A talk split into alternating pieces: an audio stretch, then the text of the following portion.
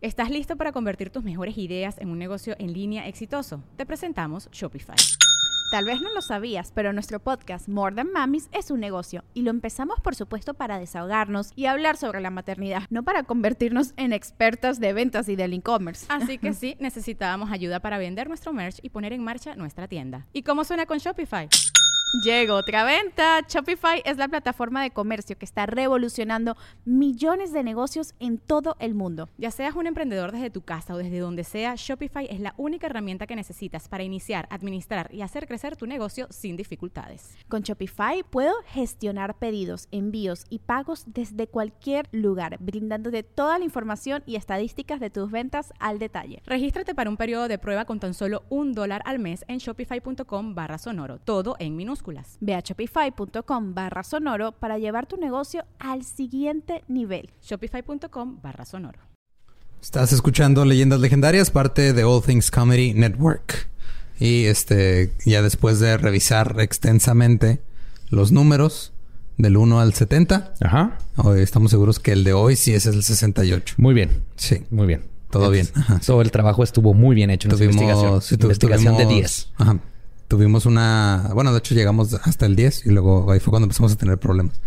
Ahí es donde se complican las cosas. Ajá. Después de la decena sí. viene la condena. Ya, eso es lo que dicen en las cárceles penitenciarias del sur de Estados Unidos. No sé cómo comprobar ni negar eso, pero decide... Mejor me voy a ir por ignorarlo. Perfecto. ¿Te parece? Lo voy a ignorar. Está bien. Ok. Y esta semana Leyendas Legendarias es traído a ustedes por la salsa búfalo líquida. Ahora, yo creí, este, yo, yo pregunté cuando nos mandaron este producto, yo pregunté que si la otra no era líquida, pero me informaron que no, que la otra, o sea, la, la salsa búfalo, la clásica, en realidad es el cuarto estado de la materia.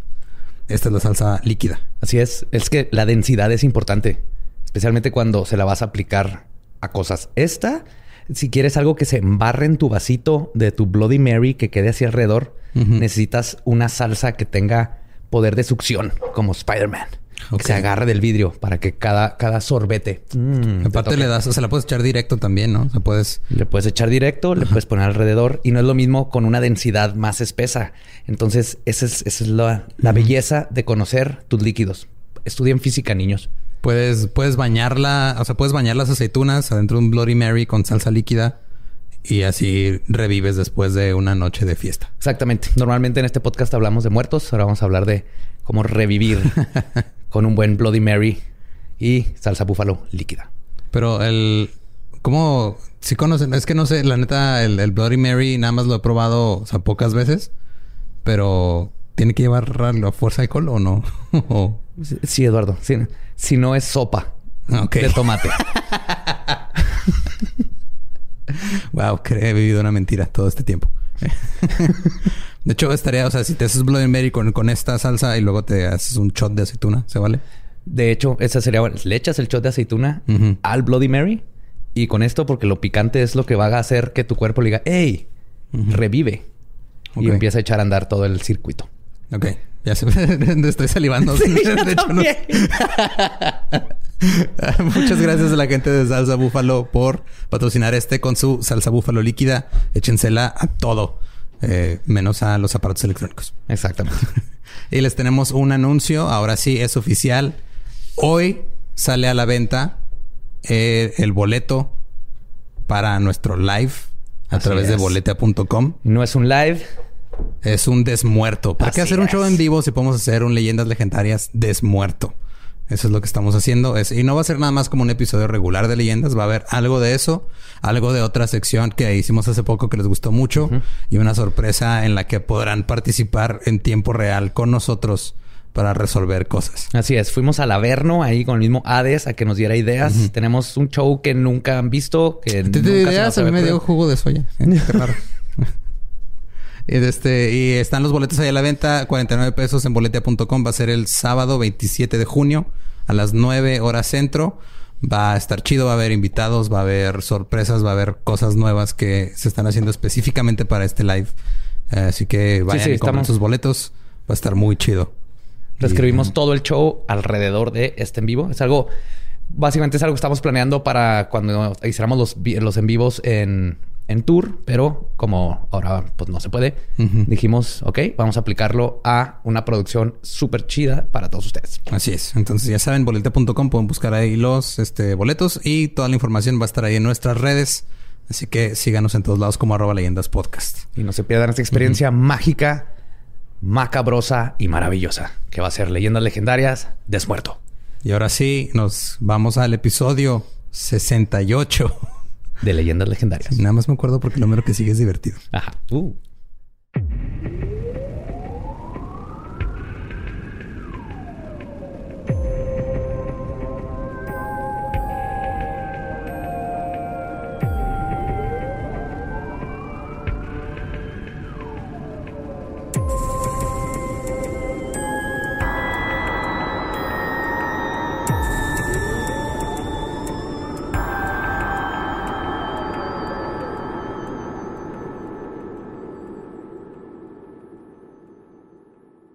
Bienvenidos a Leyendas Legendarias, el podcast en donde cada semana yo, José Antonio Badía, le contaré a Eduardo Espinosa y a Mario Capistrán casos de crimen real, fenómenos paranormales o eventos históricos tan peculiares, notorios y fantásticos que se ganaron el título de Leyendas Legendarias. Bienvenidos a otro miércoles macabroso con otra historia fantasmagórica y fabulosa. Así es, y como siempre me acompaña Eduardo Espinosa. ¿Cómo estás, Lolo? Chido, todo, todo bien. Ajá. Excelente. Mario Muy Capistrán. Bien, gracias, Badía. Me encanta. Lolo.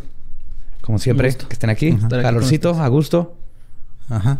Pinche calor de la verga. No, ese es otro, güey. Sí. Ese huele diferente. Muy, muy diferente. Sí. Pues ahí les va. Un viejo proverbio chino dice que el animal más listo que existe es el que el ser humano aún no ha logrado encontrar. Nuestro mundo está lleno de misterios, espectros, visitantes de otros planetas, gnomos y el, la gran pregunta de cómo cagan los conejos adentro de las papayas. Yo no sé todavía cómo, si alguien me puede explicar, pero estos son los misterios de la vida. Uh-huh. Pero hay un misterio que ha acaparado la imaginación de millones. Nukluk, Skookum, Almas, el monstruo de Boggy Creek, Dulagai, Chuchuna, Yeren. Esta criatura tiene muchos nombres, pero apodos solo uno. Hoy les voy a contar sobre el críptido mejor conocido como Bigfoot. ¡No mames! Yo pensé que estaba diciendo los nombres de la selección japonesa. De la selección... ¡Oh, chingón, güey! ¡Ey, a huevo! Gracias. Sé que es, es, es el uh-huh. críptido más chido de todos. O sea, mi favorito onda. Es Mothman, pero, pero Bigfoot tiene así todo un... Es que es buena onda. Es, es buena onda. Es, toca el sax. Es, está es, chido. Toca uh-huh. el sax. Este... Come semillitas y frutitas. Uh-huh. Pero volviendo a lo de las papayas. ¿No será que las papayas se materializan alrededor de montoncitos de caca de conejo? Esa es otra, que crezcan alrededor. O sea, alrededor. No es que el conejo cague adentro de la papaya. Es que la papaya crece alrededor, alrededor de la caca. Ajá. Ajá. Oh, necesitamos un conejo. Huele a pedo. De hecho, por eso te cagas cuando comes en exceso, ¿no? Sí, porque el, tu cuerpo lo confunde y dice, ah, cabrón, que esto ya no debería estar afuera, y lo saca de volado. Ah, bueno. Pasa directo. Uh-huh. Sí, yo, yo sí le doy crédito al que, al que encontró una papaya hace miles de años uh-huh. y luego la abrió, olió a pedo, traía caca de conejo dentro y dijo, voy a probar esta madre. Alguien en nuestro pasado hizo eso. Sí. Y hay que darle crédito. Uh-huh. Dijo, sí. en, en algunos cientos de años la van a vender en, está fuera de edificios de oficinas para que desayunen los, los empleados. No sé. Con su granolita encima. Vale, para eso sirve nada más. Pero bueno, sé que nos van a mandar correos de muchos otros usos para la papaya, pero tiene caca de conejo adentro y huele a pedo. Y luego fresca, ¿no? Porque la plasta así como que se, se escapa. Sí, sí, es curiosa. Uh-huh. Es elusiva. Es, es la fruta elusiva. Es, lo, es la única... La única fruta que intenta huir. Sí. La única fruta con sentido de supervivencia. Pues que desde un inicio, o sea, pobrecita, güey. Crece alrededor de caca. O sea, ya... Sí, caca complejo, de conejo. Nos queda así como una caca grandota de toro. Bonita. Sí. Pero ¿qué les parece si dejamos de hablar de papayas y hablamos un poquito de Bigfoot? No, man. Ok. Ahorita Digo, ¿tenemos qué? Vamos a hacer todo el episodio de papayas. Uh-huh. En la montaña, en las montañas del Himalaya, en Nepal, se le conoce como el Yeti. Los aborígenes de Australia lo llaman Yowie o Yui, el espíritu de los sueños, es lo que significa.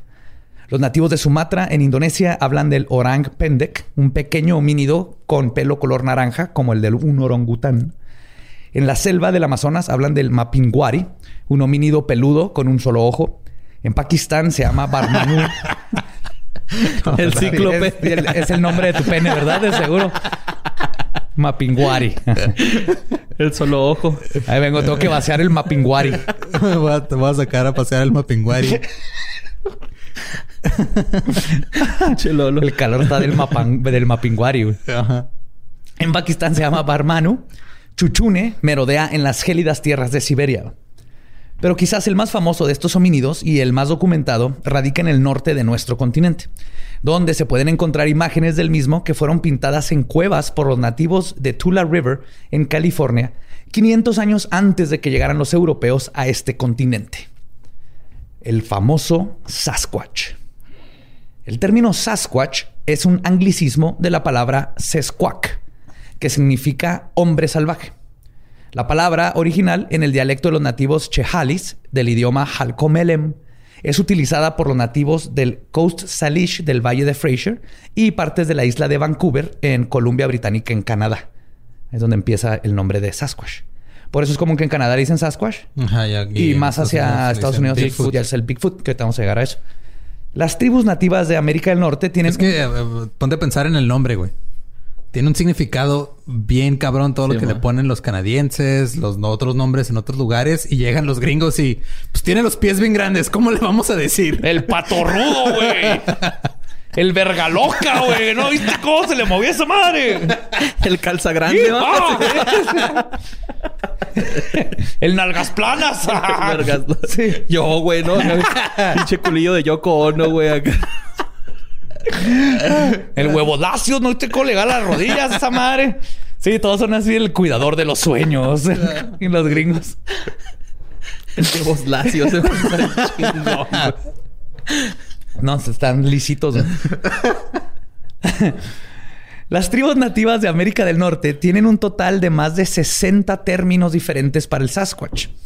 Las leyendas de este críptido preceden al nombre de Bigfoot y evidencia, de, y evidencia perdón, de su existencia ha sido documentada por más de cuatrocientos años. Pero el primer descubrimiento moderno de estas criaturas en Norteamérica se le atribuye al explorador británico David Thompson, quien en mil ochocientos once descubrió y documentó las primeras huellas de un Bigfoot. En mil ochocientos cuarenta, el misionero pionero Elkana Walker Cono- este, conoció a los Spokane, que son nativos del ahora estado de Washington. Ajá. Yeah. En su diario escribió lo siguiente, y cito: "Ten paciencia conmigo si te molesto con un poco de sus supersticiones", refiriéndose a los Spokane. Ah, los Spokanes. "Creen en una raza de gigantes que habitan en cierta montaña al oeste de nosotros. Esta montaña está cubierta de nieve perpetua. Ellos", refiriéndose a las criaturas, "habitan en los picos nevados, cazan y hacen todo su trabajo por la noche. Son robahombres y su huella de un pie y medio, eh, su huella es de un pie y medio de largo. Roban salmón de las redes de los indios y luego se lo comen crudo como lo hacen los osos. Si las personas están despiertas, siempre saben cuando se acercan mucho por su fuerte olor que es más que intolerable. No es raro que entren por la noche y den tres silbatos y luego las piedras comenzarán a golpear sus casas". Además mencionó que los nativos llamaban a estas criaturas Seatcoes o Selahipkis, muy cercano a Sasquatch. Entonces, okay. Ya en mil ochocientos once, antes de que se hablara siquiera de pie grande y todo eso, ya uh-huh. estaba describiendo... Ya estaba describiendo que había gigantes en la montaña. Con que... los piezotes, que se roban Ajá. los salmones, que todo lo que se sabe después de Bigfoot. Oye, ahorita que dijiste el Bigfoot, ¿el que huele feo es ese güey? ¿O ese güey alcanza a oler al humano así muy...? No, el, ese güey huele feo. Huele in- muy intenso. Rastafari, güey. Ese güey sí, Rastafari. Obvio. Uh-huh. O sea, no, los Rastafari no huelen feo, pero... Pues ese güey no tiene dónde bañarse, ¿no? Sí, sí no tiene, sé. Pero... De hecho, ahorita vamos a hablar no, no, un poquito. Jabón. No, sí. Sí tengo datos de, la, de su higiene, de hecho. Oye, y luego había una serie, ¿no, Badía? De unos güeyes que... Bigfoot and the Hendersons. Sí. Se encontraron Bigfoot y vive con... Era como E T, pero era, con era Bigfoot. Harry, era Harry and the Hendersons. Harry, Harry and the Hendersons. Como Alf. Ajá, Ajá era Alf, pero Ajá. con, con Bigfoot. un Bigfoot. De los primeros reportes de un testigo ocular sobre esta criatura pueden ser encontrados en el libro The Wilderness Hunter, o El Cazador de la... Wildernesa. del, del... Es que como es... Del... Wilderness. Naturaleza salvaje. De la naturaleza salvaje. De la wildernesa. La wildernesa suena sí. a una hamburguesa con milanesa. Mm. Y un chorro de lechuga. Ajá. Escrito. Y uh, queso amarillo. Ya todos bien hambrientos. Sí, sí. Este libro fue escrito en mil ochocientos noventa y dos por nada más ni nada menos que el veintiseisavo presidente de los Estados Unidos y un certificado badass Theodore Roosevelt.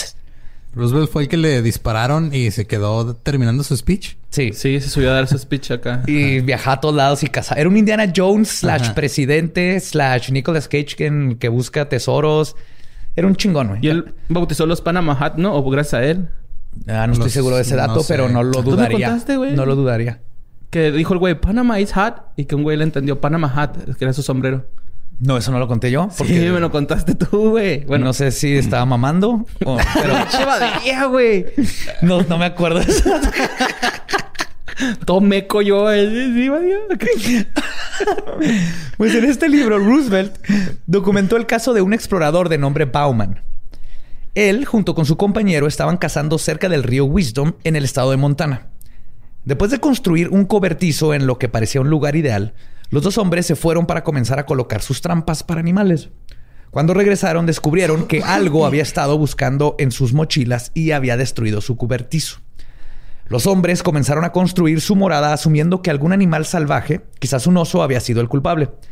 Según el libro de Roosevelt, esa noche Bauman fue despertado por el sonido de crujido y el hedor, el hedor desagradable de una bestia salvaje. Inmediatamente se levantó y disparó un tiro, y luego escuchó que algo se desgarraba por el bosque. Él y su compañero estaban nerviosos y por eso decidieron abandonar el campamento a primera luz del amanecer. Decidieron separarse. Bauman iría a recoger las trampas que había dejado puestas, mientras que su compañero se iría río abajo a levantar un nuevo campamento. Cuando Bauman regresó con las trampas, encontró a su amigo muerto, con el cuello roto y las marcas de una mordida en el cuello. Que si hubiera sido un oso, los osos te comen o te hacen garras completamente. Él nomás fue como que le rompieron uh-huh. el cuello de, un, uh-huh. de una mordida y ahí lo dejaron. Como a Leonardo DiCaprio, ¿no? Que en The Revenant, que le pone una chinga al oso. Al no Hugh lo dejan en paz. A Hugh Glass, ajá. Sí, Hugh Glass hubiera matado al uh, Yeti. Hugh, Hugh Glass se hubiera hecho amigo uh, de... Se hubiera hecho guantes del Yeti. Zapatos. Sí, se hubieran sí, hecho güey. amigos y ah, hubieran no robado trenes. El primer ataque documentado de un Sasquatch sucedió en mil novecientos veinticuatro. Albert Ostman era un buscador de oro y leñador canadiense que decidió ir a acampar en el área de Toba Inlet en British Columbia, en Canadá. Había escuchado sobre los hombres bestia. Y platicando con su guía, un viejo nativo americano, le contó que, y cito, tienen vello en todo el cuerpo, pero no son animales, son personas. Grandes personas que viven en las montañas. Ostman le dijo que no creía que existieran, que tal vez hace miles de años, pero que ya no. El viejo nativo le contestó que, y cito, tal vez ya no hay tantos, pero aún existen. Y Ostman se daría cuenta de que esto era verdad. Encontró un lugar en la montaña y construyó su campamento. Las siguientes dos semanas, al despertar, descubrió que algo o alguien había esculcado todas sus pertenencias. Notó que faltaban sus ciruelas pasas, su harina para hotcakes, pero su sal salía, seguía ahí. Ajá. Lo cual lo hizo pensar, esto está raro, porque pensó sí. que eran puercos primero, porque hay mucho jabalí, pues. Ajá. Pero los jabalíes les encanta la sal. Y no tienen pulgares para esculcar tus cosas. Ese es muy buen punto, güey. Este güey brincó, se fue muy... La tercera noche decidió que se dormiría vestido y con su rifle dentro de su bolsa de dormir, listo para sorprender al intruso. En algún punto se quedó dormido y de repente lo despertó el sentimiento de ser cargado. Algo había agarrado la bolsa de dormir con él adentro y ahora lo iba cargando como un costal de papas. No, no, no estoy mamando. Esto es lo que... ¿Por qué no se durmió de perdida en una tiendita de campaña? Ah, es que sí. Es... Se lo cargó la verga loca. El huevos lacio. Ah. Eh, por su posición dentro de la bolsa de dormir, no podía alcanzar no, ni su cuchillo ni su arma. De hecho, cuenta que pues, duró un o chorro. O sea, se lo llevaron con todo y, y sleeping bag. Ajá. Sí, o sea, agarró el lo sleeping bag, costal. se lo echó, se lo echó, ajá, como costal no, y se lo llevó así. De, de hecho, dice que estaba en una piedra esperando a ver y luego le dio sueño, se fue y, se, y frío y se metió en su... De este, uh-huh. y pues se quedó jetón y es cuando lo agarraron acá. Dice que lo bueno que no, no cerró la bolsa de... de dormir completamente, si no uh-huh. se hubiera sofocado. Y por su posición dentro de la bolsa no podía agarrar nada, así que no tuvo otra opción que dejarse llevar. Después de aproximadamente tres horas de camino, la criatura lo puso en el suelo, también dejó su mochila, que reconoció cuando escuchó el ruido de las latas que salieron de ella. O sea, todavía se llevó la comidita, güey. Uh-huh. Y luego escuchó voces hablando en un idioma gutural que no reconocía, güey. Cuando salió de su bolsa, vio lo que eran claramente cuatro sasquatches. Un macho y hembra adultos y un macho y hembra juveniles, güey. O sea, era una familia de cuatro sasquatches. Uh-huh. Ostman describe que la hembra adulta y los dos jóvenes no se veían muy contentos con el Sasquatch que lo había llevado ahí a la planticia, güey. ¿Qué te pasa, pendejo? Güey, dice que, que este, como que tiene una discusión. Somos tan parecidos. Ya otro pinche ni otra mascota. Gustavo. Es para sí. los niños. es, para, es una mariposota, mira, lo está saliendo de su capullo. Querían un venado. Salen las alas. Sí, vos se comieron el último venado, Gustavo, ¿qué no entiendes? ¿Quién va a recoger sus cacas? Ahora que aprendan responsabilidad. Lo ponemos en el techo. Una playera no hagan esa mamada. No, no, por favor, no. Una playera de la América. Ah, pues, vivían en una meseta rodeada por montañas con un solo punto visible de salida. Después de lo que pareció ser una discusión doméstica, uh-huh. Don Sasquatch se sentó junto a la salida de la cueva. Bueno, de la a cueva. Fumarse un cigarro. O sea, ah, ah, me acuerdo cuando mm, éramos más felices. Ninguno parecía tener intenciones violentas contra Ostman. Así que, sin más opciones, decidió agarrar su mochila y agarró ahí un rinconcito y pues hizo ahí como su, su mini... su itacate, ¿no? Ahí se sentó Ajá. y puso sus cosas. Sabía el que su... es cuando te dan comida para llevar, güey. Ah, sí, es cierto. Hizo su petacate. Petate, su, Petate Ajá. ¿no? Ajá. Su paliacate. Su chimpancingo. Puso ahí un chimpancingo, que es cuando pones tu mochila junto con tus latas en una casa de Bigfoots. ¿Sí? Okay. Ese es un chimpancingo. Sabía que su rifle estaba en la bolsa de dormir, pero no lo usó porque no se sentía amenazado. Vivió seis días con la familia Sasquatch. ¿Qué? No mames. Sí, güey. No se podía ir. Wow.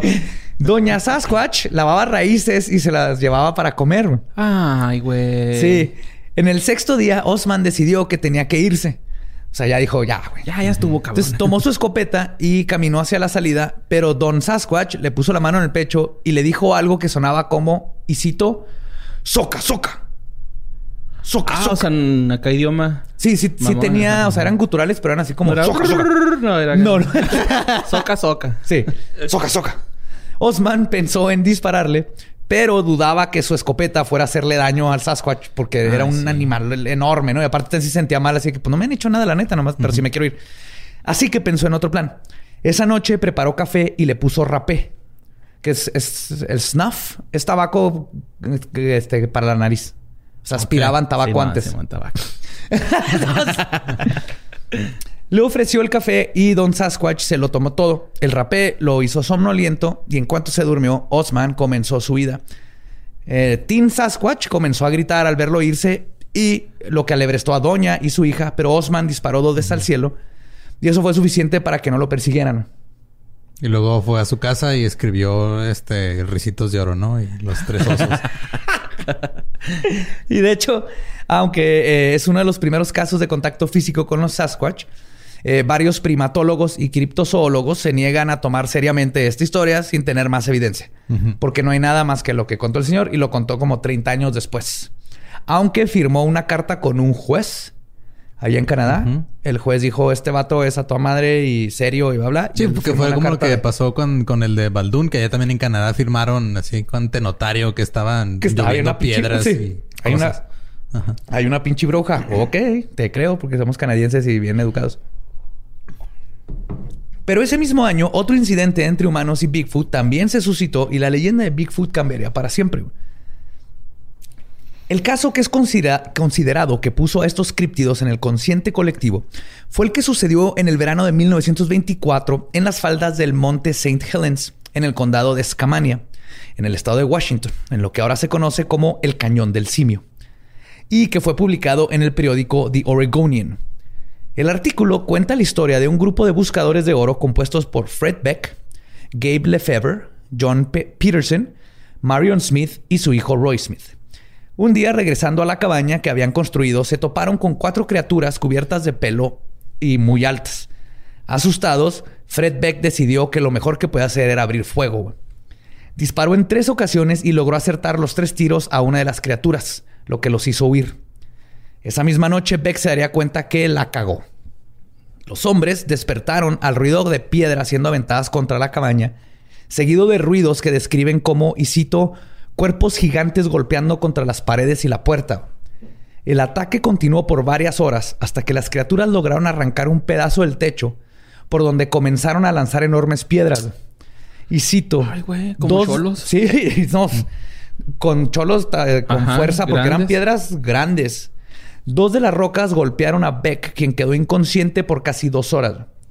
La defensa de la cabaña duró hasta el amanecer, cuando a la luz del día pareció apresurar la retirada de los críptidos.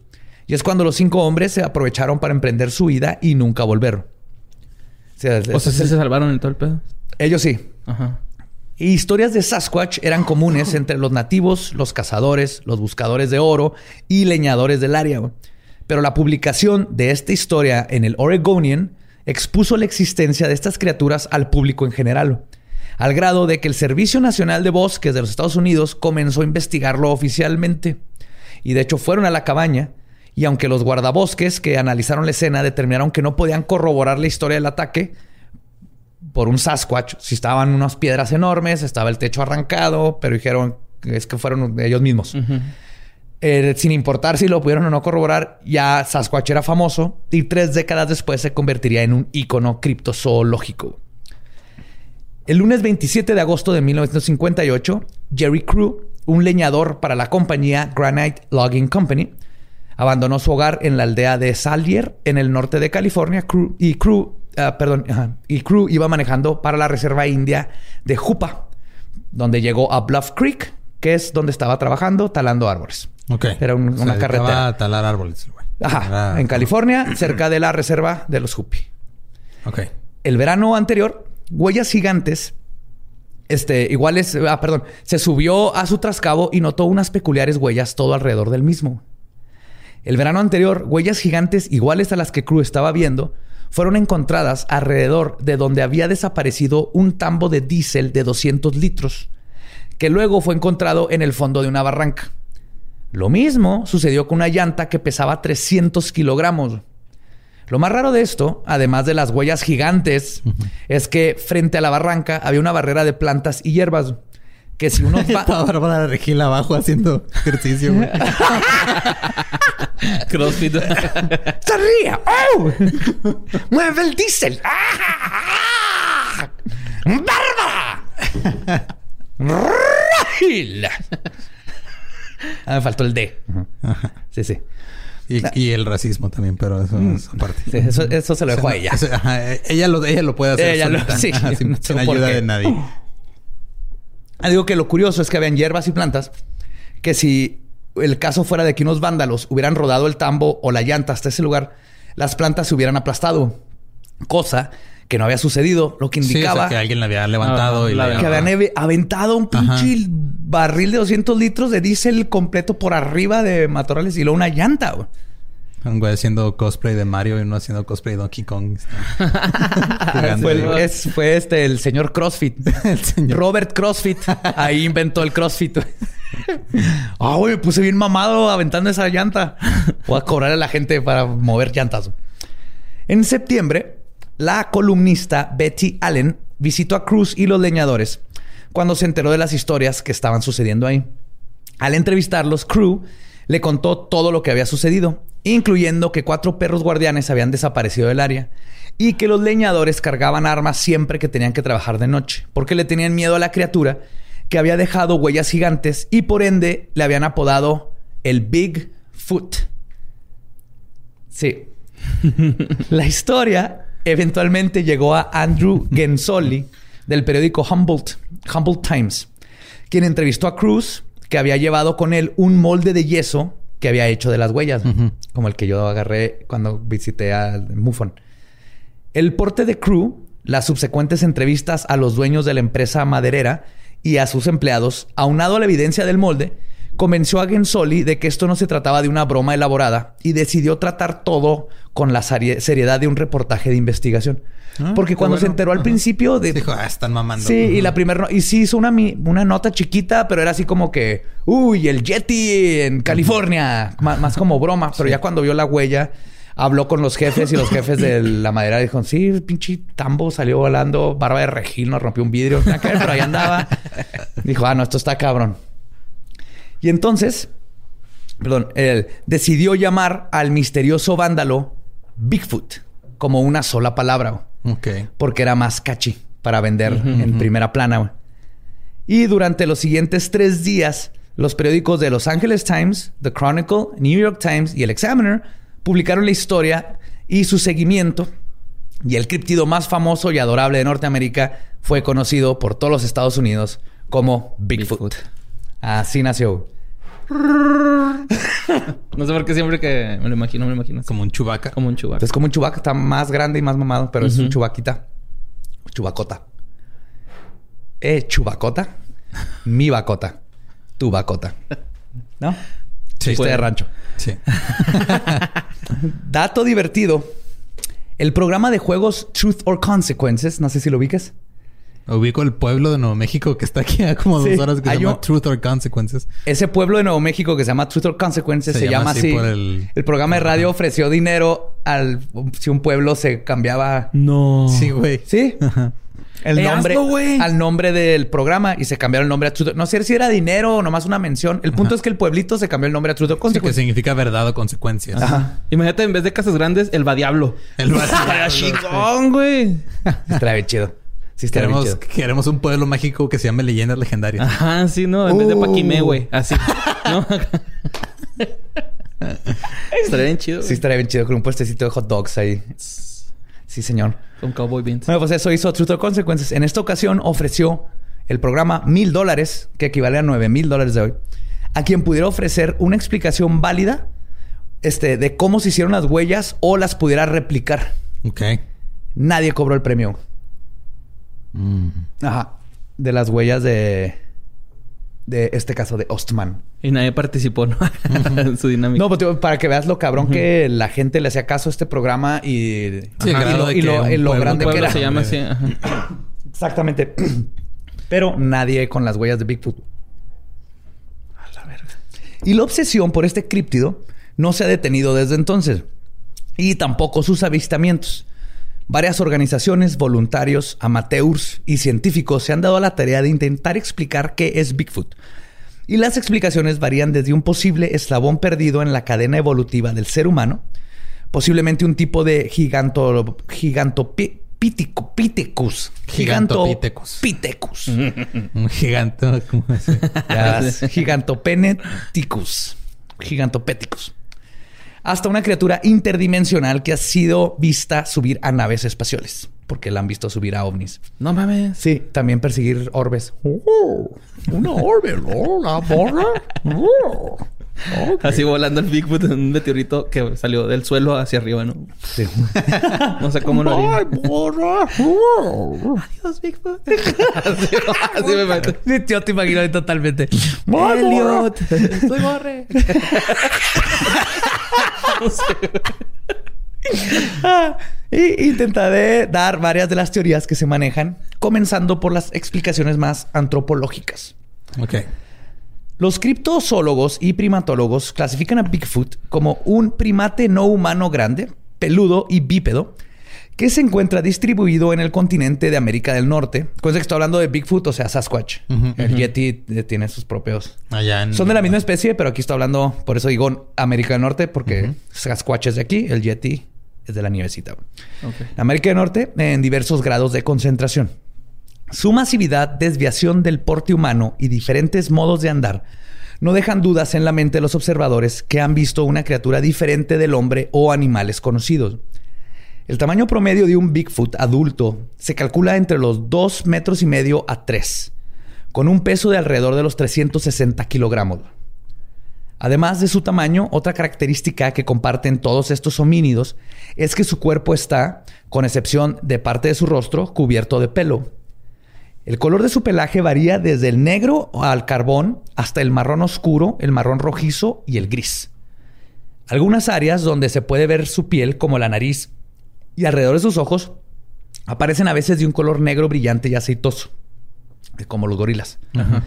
Las palmas son de color más claro y las plantas de los pies son bastante más claras. presumiblemente como resultado de gruesas almohadillas de suela compuestas, como en otros primates, de grasa y tejido conectivo. Se han visto algunos Bigfoots albinos, como el Yeti en el Himalaya, cuyo color de piel era rosado y su pelaje blanco. Mm. Un albino. Es que me imagino sus huellitas así rositas, como las de los gatitos. ¿Cómo de gatilo? ¿Huelen a quesito? ¿A que sí, güey? ¡Oh, sí! Quiero leer los pies de Bigfoot. No van a sacar ese contexto para nada. Este homínido tiene pelos protectores y una capa interna de vello, mientras que el pelo de primates consiste de un, un solo tipo de cabello. O sea, ¿tiene como dos capas diferentes? Sí, como, como ciertos perros. Por ejemplo, el corgi uh-huh. tiene como el, el cabello de verano y el uh-huh. de invierno. Uno contra agua y uno así. Uh-huh. Por eso pelechan un chorro. Igual que los huskies. Uh-huh. Entonces, tienen dos, dos tipos de cabello. Fur. El Sasquatch, al ser un primate, no muda su cabello, sino que se reemplaza un cabello a la vez. Por lo tanto, no se encuentran en lotes de lana, como el, los osos o los venados que encuentras sí, en el árbol. Sí, los que mudan así, pues los, como los perros también, que sueltan un chingo de pelo al mismo uh-huh. tiempo. Y el color del cabello varía de negro u oscuro cincuenta por ciento a través de varios tonos de marrón, grises y blancos, como les había contado. El cuerpo puede tener parches de cabello multicolor. Los como anima- Gizmo.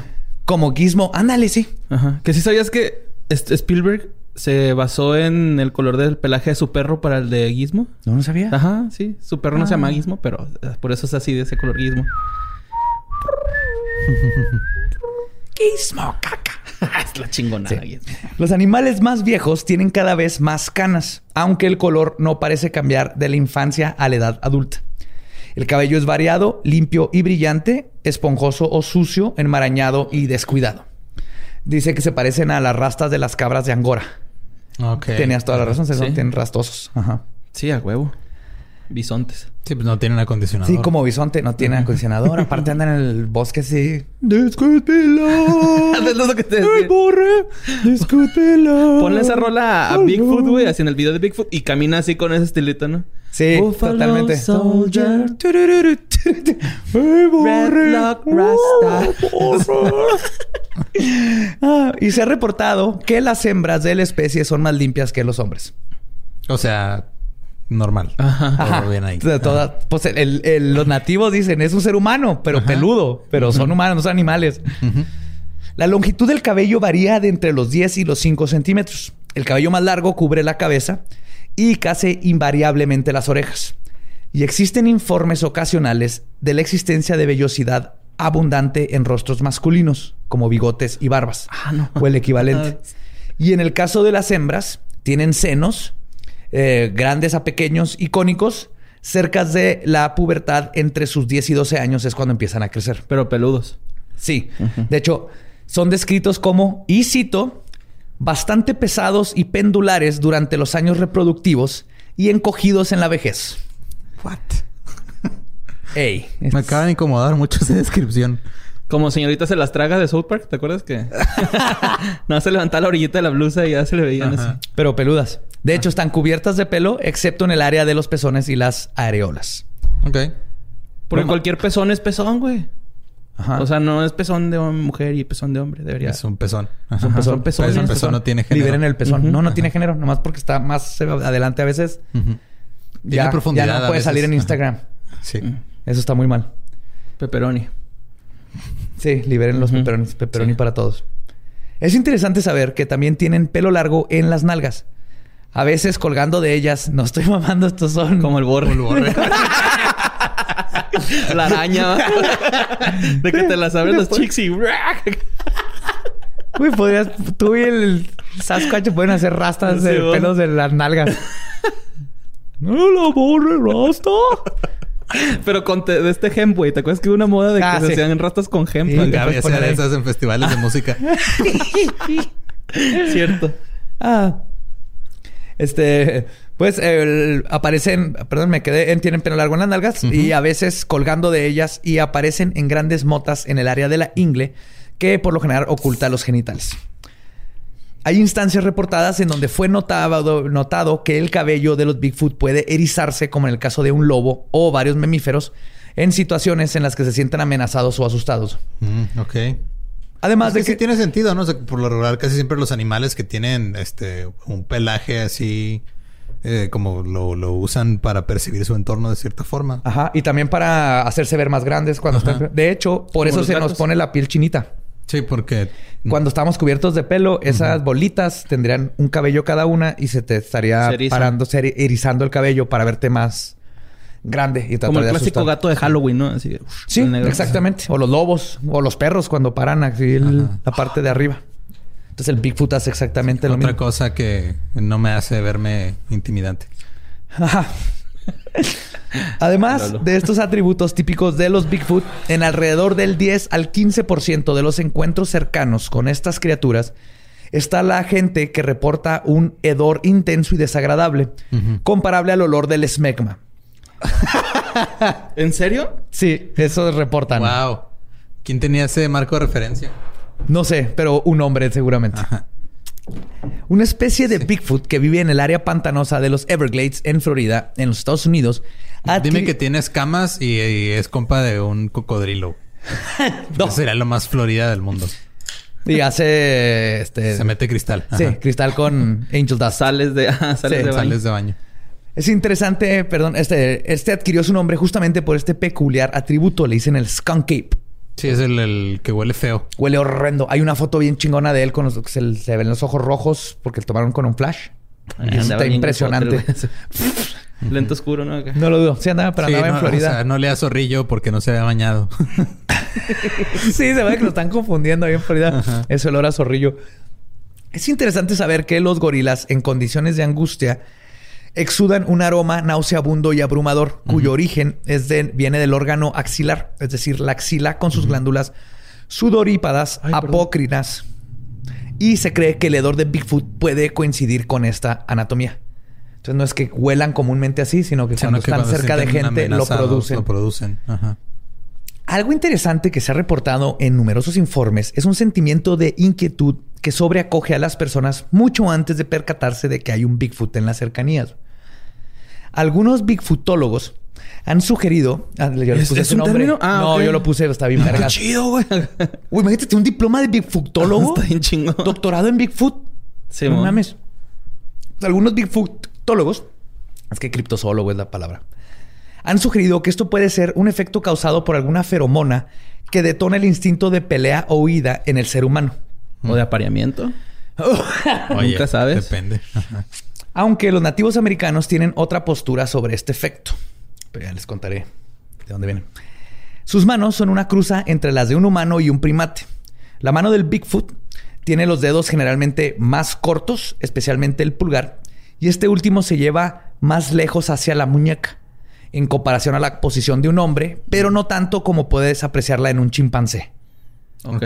Ok. Está un poquito guanodonte. Más abajo, pero los chimpancés ves que tienen mucho más largo el, uh-huh. la palma. Uh-huh. O sea, ya corríjame alguien. Sí, un... la palma y los... Son más largos la palma y la de, los dedos, ¿no? Sí.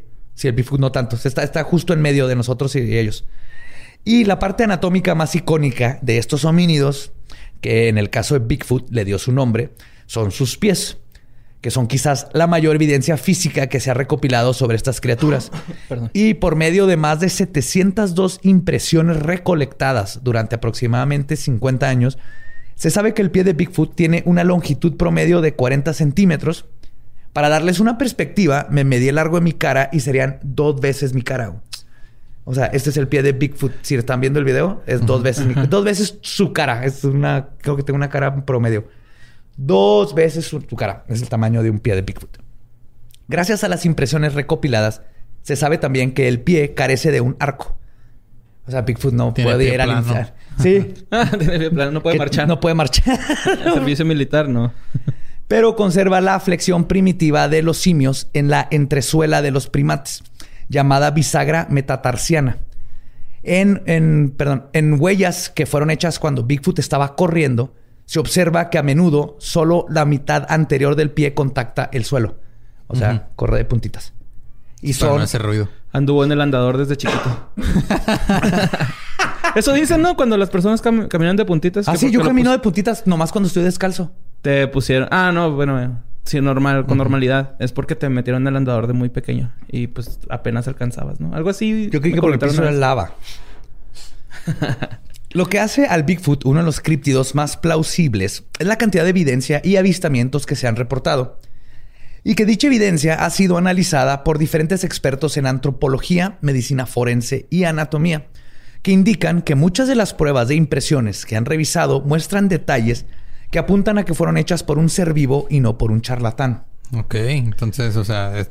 Es que sí, ya está muy cabrón este falsificar setecientas impresiones de huella, ¿no? O sea, sí, y que tengan los propósito. Detalles que muchos voy a escribir ahorita, pero lo, lo sabes, está muy, muy, uh-huh. muy... Y setecientas por cincuenta años. Ponle uh-huh. que ahorita está pelada ir y comprar moldes y silicón uh-huh. y salirte al... Pero hace cincuenta años ni siquiera era famoso, ¿no? De hecho, las, las primeras huellas que se vieron pues eran desde los mil ochocientos. Uh-huh. Están documentadas desde antes que fuera mamá. En ese tiempo no había YouTube. Eh, este, el misionero este no se quería hacer famoso. Uh-huh. Al contrario, estaba diciendo así que perdón que te cuente esta pendejada de los huellas de aquí, güey. Asco. Pero creen en un pinche güey patón. Yeah.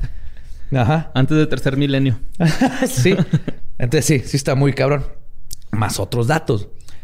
Dicen, eh, muchas de estas pruebas se han analizado y un ejemplo de esto sucedió en mil novecientos sesenta cuando el doctor Grover Krantz de la Universidad Estatal de Washington en los Estados Unidos comenzó a examinar modelos y fotos de huellas de varias partes del estado. Y cito, uno de los sets de los moldes mostraban características anatómicas de un pie lesionado con pequeñas cicatrices e imperfecciones. Estas huellas fueron hechas por un verdadero primate que caminaba erguido o por un artista con una comprensión experta en la anatomía de los pies de los primates que no había visto en toda mi vida. Entonces era oh, un pato que no tenía nada que hacer, pero se ven todo. De hecho, hablan mucho de se ven las huellas digitales, todos los uh-huh. detallitos como cicatrices en muchas. Jimmy Chilcutt del Departamento de Policía de Conroe en el estado de Texas, que es especialista en huellas dactilares y de pies, ha analizado los más de ciento cincuenta moldes de impresiones de Bigfoot. Y su opinión es que, y cito, el patrón de flujo de la cresta y la textura eran completamente diferentes a cualquier cosa que haya visto. Ciertamente no era humano y de ningún primate conocido que haya examinado. Las crestas de impresión fluyeron, fluyen a lo largo del pie, a diferencia de las huellas humanas que fluyen a través. La textura de las crestas eran aproximadamente del doble del grosor de un humano, lo que indica que este animal tiene una piel muy gruesa. Mm. Entonces, para replicar huellas digitales y las crestas y todo de un pie en cada molde y lo que quede en el lodo con cierta profundidad que lo puedas comparar con una huella de hace diez años uh-huh. o a cien millas de distancia, o se están poniendo de acuerdo todos los charlatanes uh-huh. y, y escultores cabronzotes. O eres una verga con los detalles, ¿no? Sí, de... tú y tu compa ajá. que está allá. O andas viajando por... Esta, esta, el, el, navaja de Occam. Navaja de Occam. Ajá. Ajá, lo que más... es más probable, ¿no? Hay una, uh-huh. hay una especie que está pisando uh-huh. y dejando huellas. O hay cuarenta escultores expertos en huellas de primates dejando huellas en todo Estados Unidos. Oye, si Dios escondió los huesos de los dinosaurios para hacernos pendejos, todo se puede. Así es, por, para probar tu fe. Además de la evidencia física, hay mucha evidencia de videos y fotografías que se consideran dentro de los investigadores como real. La principal de todas y quizás la más famosa es el film Patterson-Gimlin. Sí, es el video. Sí, lo ubica, es el... Va caminando, luego botea ajá. así de eh, pedo. Ajá. Ajá. Qué trancha. Y borre. Sí, sí, el de tercer milenio, ¿no? El que salía ajá. en tercer milenio. Sí. Grabado. Los, los pues hicieron uno de que Trump camina igual que Bigfoot. Sí, camina igual, a lo mejor güey. Sí es, güey. Ese güey ya no. Lo rasuraron y lo llevaron sí. a Estados Unidos. No, no, no, no quieres asociar a Bigfoot no, con la neta, Trump. No. Uh-huh. Grabado el veinte de octubre de mil novecientos sesenta y siete en el norte de California, este video ha resistido más de cincuenta años de escrutinio sin que se haya podido comprobar que haya sido una farsa. Hace unos años uno de los que estuvo ahí dijo que era falso, ¿no? Sí, ahorita voy a hablar justo de eso. Oye, de hecho, más... hace poquito te, te comenté, güey, que hace, eh, hace unas semanas me puse a buscar en YouTube videos de, dro- de drones captando cosas extrañas, ¿no? Uh-huh. Y había uno donde captan así un Bigfoot, güey. Y dije, ah, cabrón, o sea... Todavía, todavía hay evidencia, ¿no? De, hay un chingo. Algo que no sé si, si es real, güey. Pues yo no soy el Joe. Pero, pero sí se ve bien cabrón, güey. El monillo así caminando, ¿no? Y varias cosas, güey. Bien uh-huh. extrañas. No, hay así, muchísimas. Brujas y este... güeyes así con máscara caminando en el bosque, güey. Acá de que... ¿Por qué está ese güey ahí, no? Entonces... sí está cabrón que todavía están recolectando evidencia. Y de, mucha más, porque hay más tecnología. Más tecnología, Simón. También hay más... Es chido, güey. Sí. Videos falsos, ajá, pero... Sí, sí, sí. Pero, pero hay sí, más videos estamos reales. Más cerca de saber si... Si eso no. Maybe. Ajá. Maybe. Ajá. Pero el evento contiene novecientos cuarenta y cinco cuadros de filme y dura solo cincuenta y tres segundos. En el video, para los que no hayan visto... Perdón. Se aprecia un Bigfoot hembra que pueda que sí, pueda que no. Yo me inclino a que sí. Estaba intentando cagar a la orilla del río. Cuando es, es que cuando llegan está sí, como agachadilla. Ajá. Y luego se levanta así como que... ¡Puta madre! ¡Hijos de la verga! No que luego cagar a gusto. Se mueve un chingo. Pero lo que hay que comprender es que Patterson traía una cámara de pichi dieciséis milímetros, sí, así enorme. enorme Ajá. Que pesaba kilos. Iban a caballo. Y andaban ahí. Y cuando vieron se tuvo que brincar del caballo, empezar a grabar y voltear. Y por eso dura y se mueve. Pero aún así está cabroncísimo. Sí, pero hay varias este, versiones ya donde estabilizaron. Estabilizaron y todo. Y todo. Pero entonces, este, la Bigfoot se levanta y porque la interrumpen. Y es entonces cuando la señora Bigfoot empieza a caminar, a retirarse del lugar, pero no sin antes voltear brevemente a la cámara, que es lo que uh-huh. se conoce como y el cuadro. Decirles, te preguntarás cómo llegué aquí.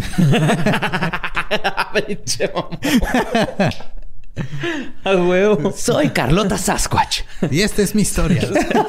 Se ha de haber sentido como cuando estás tirando la roca ahí en el baño de la escuela y un güey te graba, ¿no? Así por encima. Digo, ah, chingado, sí. Ese es el peor tipo de gente. No sí. hagan eso, güey. Nunca, tan culero que se siente cagar en la escuela. Es sagrado, ¿no? Para que hagas el esa baño. Mamá. Sí, sí, sí. Dejen uh-huh. a la gente cagar a gusto. ¿A igual gusto? Que a Bigfoot. Este fue sin querer. Los vatos iban sin querer. Pero sí estoy seguro que la interrumpieron. Yo digo que está cagando. Empezó a apretar para que no sonaran los pedos, ¿no? Clásico también de baño público. Pues este cuadro se conoce cuando voltea como el trescientos cincuenta y dos. Uh-huh. Y cabe mencionar que varias personas han salido en los últimos años a decir que era un disfraz, como tú lo mencionas. Uh-huh. Y eh, que ellos estaban dentro de él y que fueron parte. Pero ninguna de estas personas ha producido una sola pizca de evidencia para, este, fuera de decir... Ah, sí, yo era el del gorila. Ok. Eh, tienes dónde hicieron el traje. Tienes al, uh-huh. partes del traje. Tienes... Uh-huh. al... Entonces es... Toda la evidencia del video y la análisis contra un güey diciendo que él fue para el que era el gorila. Entonces, eh, por... no puedes... Desacreditarlo hacia las peladas. Hacia las peladas. Ajá. Necesitas pruebas para... Sí, porque cualquiera... por convivir también está al lado. Y incluso la primatóloga y antropóloga Jane Goodall. Mm. Ajá. Que es Goodall. Famosa. De hecho... Prácticamente todo lo que sabemos de, de la era moderna de los simios es gracias a Goodall. Ah, sí. Sigue hasta la fecha. Sigue ¿Sabías que era baronesa? ¿Neta? Baronesa no Jane Goodall y ahora es Dame. Órale, qué chingón. Ajá. Hace, hace como un año más o menos creo que escuché un podcast y todavía sigue... Es súper este, chida. Sigue haciendo experimentos con... Con, con primates. Sí. Por experimentos es este... Sociales, ¿eh? Sí, no, sí. O sea, no, no se no pone, les pone a... el lipstick y... Ah. y el... Así bueno. como Coco, como con Coco, ¿no? Así... ¿Sí se llama Coco la gorila? ¿La abuela Coco? Ándale, como Coco que el... No fue un experimento. ¿Coco? Ajá. Sí, no, así de un experimento social de que él podía expresarse con... Ah, el sí. chango. Ajá, sí se llama así, güey. El no, yo creo que estamos hablando de la abuelita de Coco. Ah, ya me confundieron todo. Ya saben que cómo soy fácil de confundir. No, yo hablo del, del gorila, de la gorila sí, Coco. Sí, le enseñaron a hablar con señas. Uh-huh, que era sí. compa de Robin Williams. Y... Sí. sí, y se puso triste cuando se, se murió. Se murió, sí, sí ah, qué bonito eso. Pues, de hecho, Goodall es muy famosa por sus ya más de sesenta años estudiando chimpancés y peleando por la conservación de ellos y otros primates. Pero su especialidad es chimpancés. La uh-huh, otra era... Uh-huh. Gorilas. Y ella opina, está en su entrevista, y cree que es completamente posible que exista un primate u homínido como Bigfoot. Basándose en su experiencia y más que nada apunta a que después de viajar por todo el mundo y estudiar estas criaturas... Dice, todas las culturas hablan de seres con estas características y para ella esto no puede ser una coincidencia. Ok. Sí, es lo que ya hemos dicho, ¿no? Que de repente describen las mismas cosas en diferentes uh-huh. lugares del mundo y no tienen manera de saber que... Por ejemplo, a mí ahorita me resultó extraño el de que había jerogl- jeroglíficos en, de Bigfoot. Petroglifos de Bigfoot de hace quinientos años. ¿Ah? Está y están güey. Claritos, así con su pelo y más altote. Y tienen el nombre. Y, y como los nativos todavía han pasado la saxofón. Pueden llegar y decirte, ese es Ramiro. Ramiro Ramiro Sasquatch.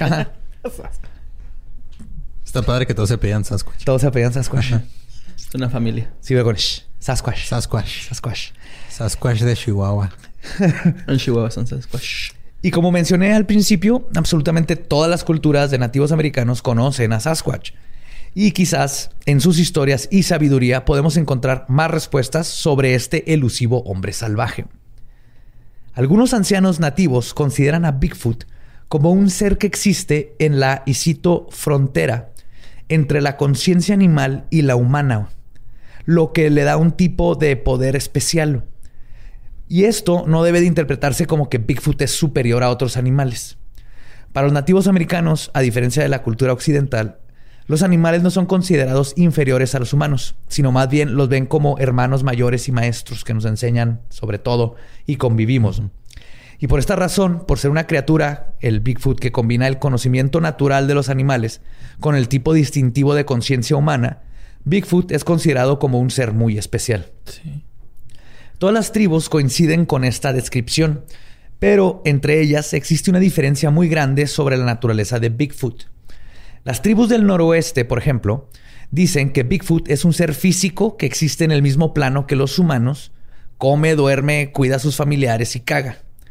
Pero para las tribus de los Hopi, los Sioux y los Iroquois, Bigfoot es visto más como que puede estar aquí y además es un ser espiritual que fluctúa entre este y otros planos de existencia, lo que explica por qué es tan elusivo. ¿Y por qué se la pasa marihuana todo el tiempo?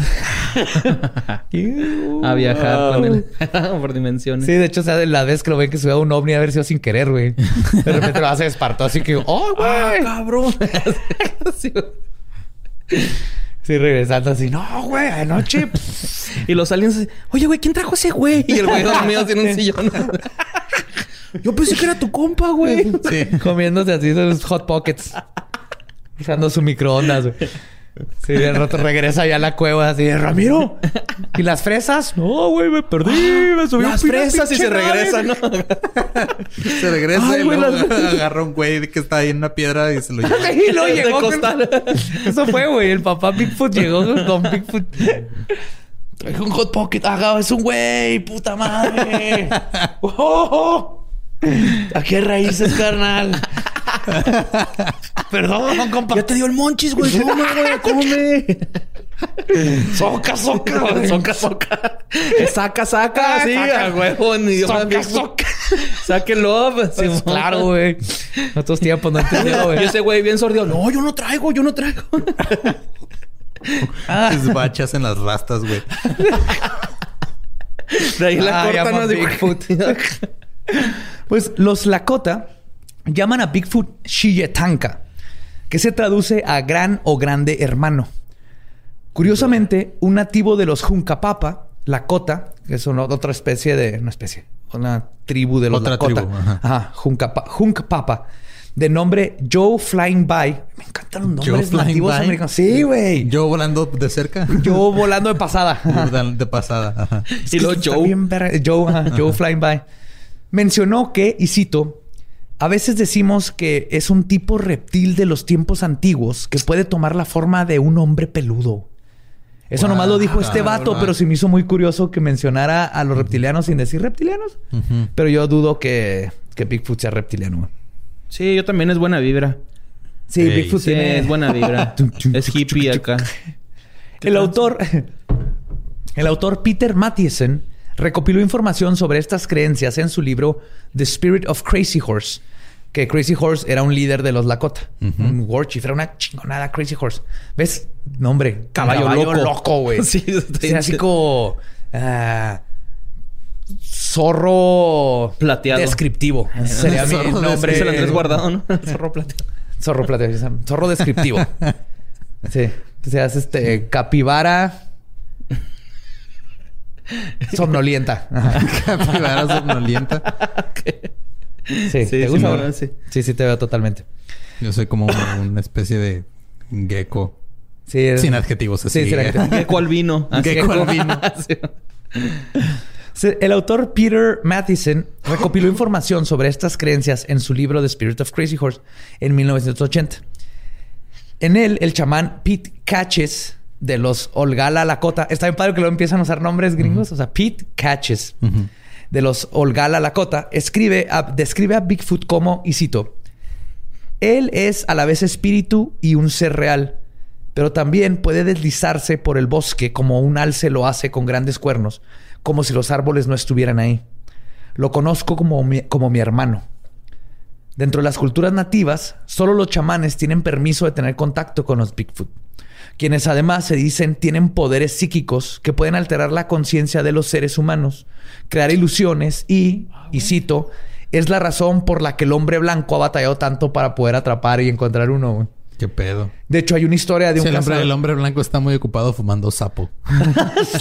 Cuando debería estar lamiendo un Bigfoot. Sí, buscando... Huele a quesito sus patitas. Eso es lo que te pone high, ¿no? Sí.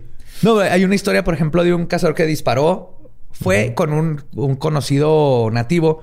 Y le dijo, güey, me salió un Bigfoot. Porque los cazadores, pues, se los topan a cada rato. Uh-huh. Y le disparé y quién sé qué. Y que fue con... Lo, que se me hace que lo maté y todo. Y que fueron. Y cuando llegó, vio y estaban las balas de su escopeta tiradas en el piso. Sin haber sido disparadas. Pero el cazador estaba seguro que había disparado. Entonces, el amigo nativo le dijo... Sí, güey. ¿Cómo estás, güey? O sea, no, el Bigfoot te ah, hizo okay. pensar que disparaste y todo eso y que salieras corriendo, pero no hiciste nada de eso, güey. Nomás las tiraste. Agarró las agarró en el aire, ¿no? Uy, las tiró. Las tiró. No, ni siquiera estaban disparadas. Ajá. Un Bigfoot con gabardina y lentes negros así, haciendo eso para atrás. Saca, saca. Saca, saca. Qué chido hacer, estar con Bigfoot. Sí, güey. En su sala. Con, con este... Con fresita, raíces de, de monchis. El hijo. Salmoncito. Le enseñas al hijo acá a hacer una ah, patineta.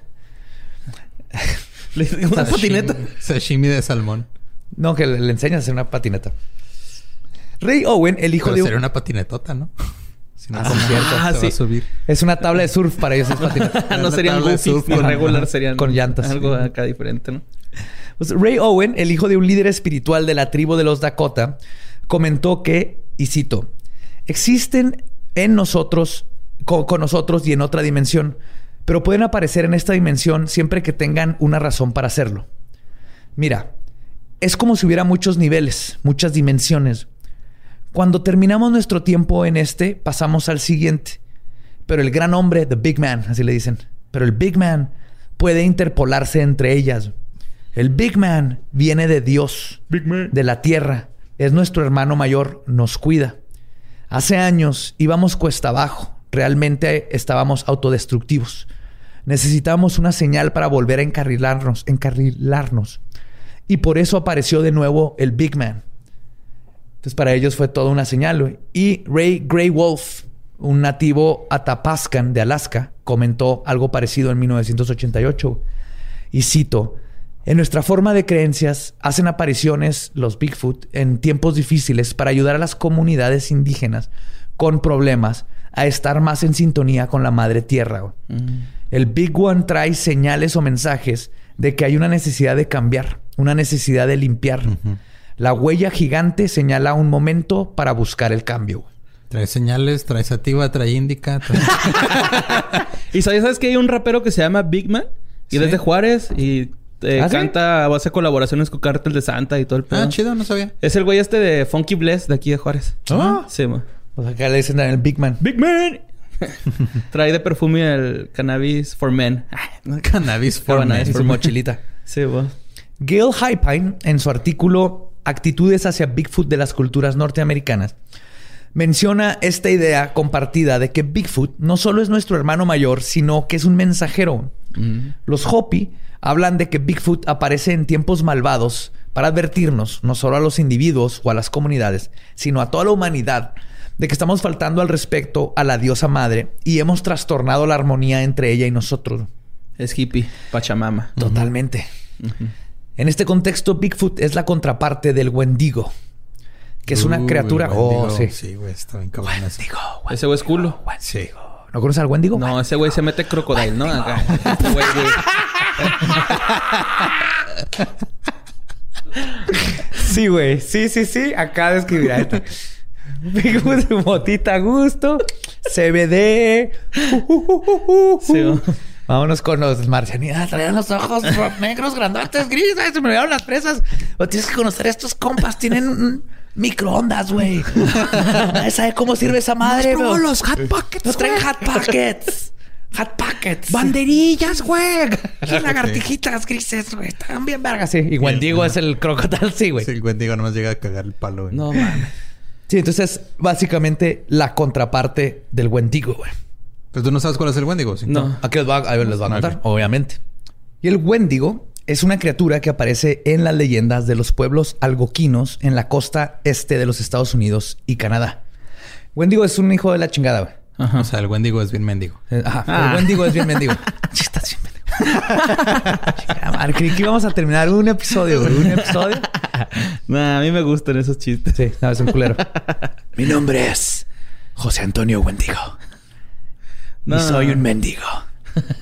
No, Wendigo... Entonces, el, el, la parte hojaldra, ¿no? De los críptidos. Sí, sí. Ahí te cuento. De hecho, los describen como seres sobrenaturales, malévolos y antropófagos. ¿Veis? O sea, caníbales. Uh-huh. O sea, que no son caníbales porque no comen Wendigo. Son antropófagos porque comen hombres. Ajá. Porque eran hombres que comen hombres. No sí. mames. Ajá. Sí. O sea, dejaron ya su naturaleza humana de lado y ya se... Tienen todo uno... Okay. Te les voy a contestar. Pero son humanos eh, de... Eran humanos. Fueron. Fueron oh, humanos. Ah, no mames. Sí.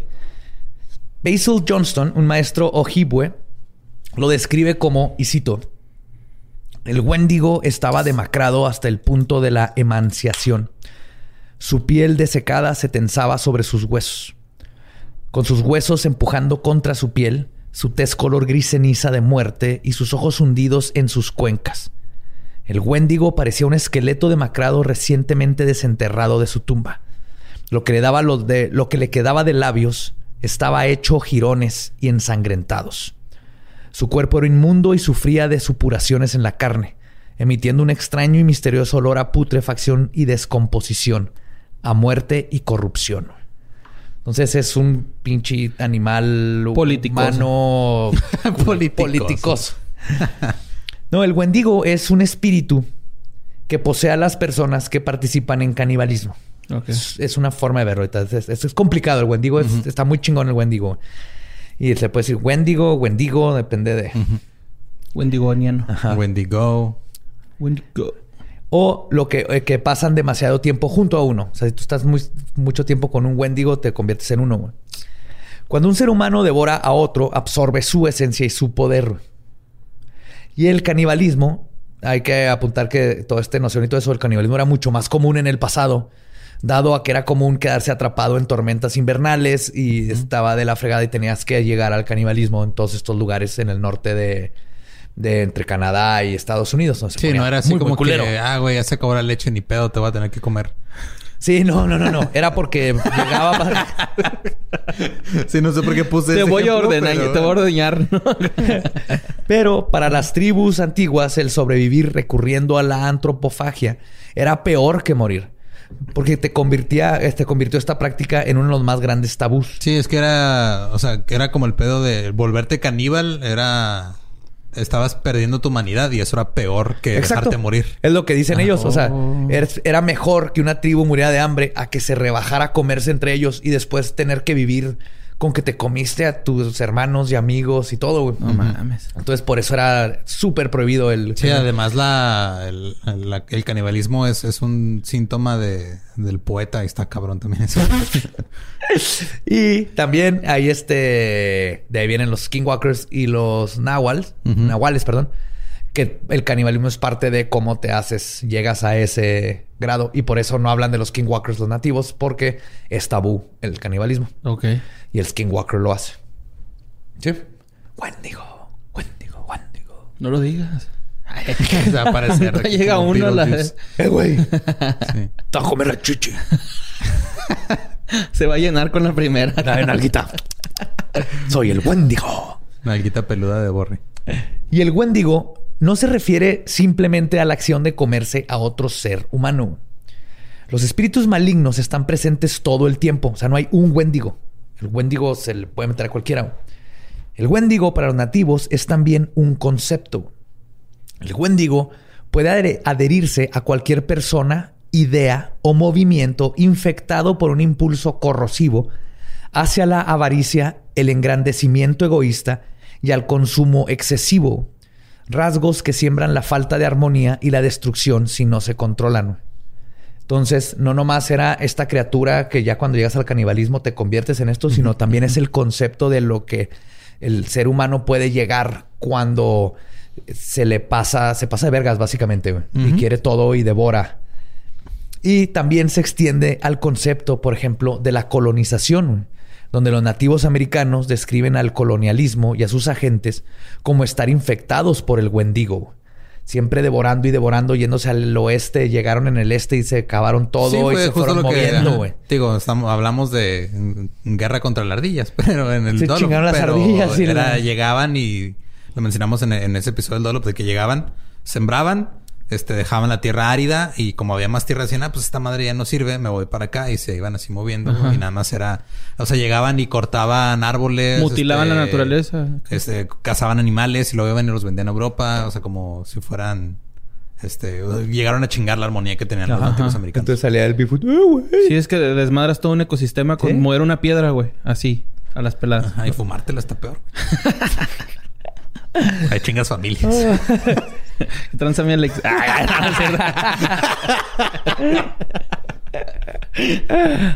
no, pero para ellos dicen, el, el wendigo siempre toma más y más y nunca da. Güey.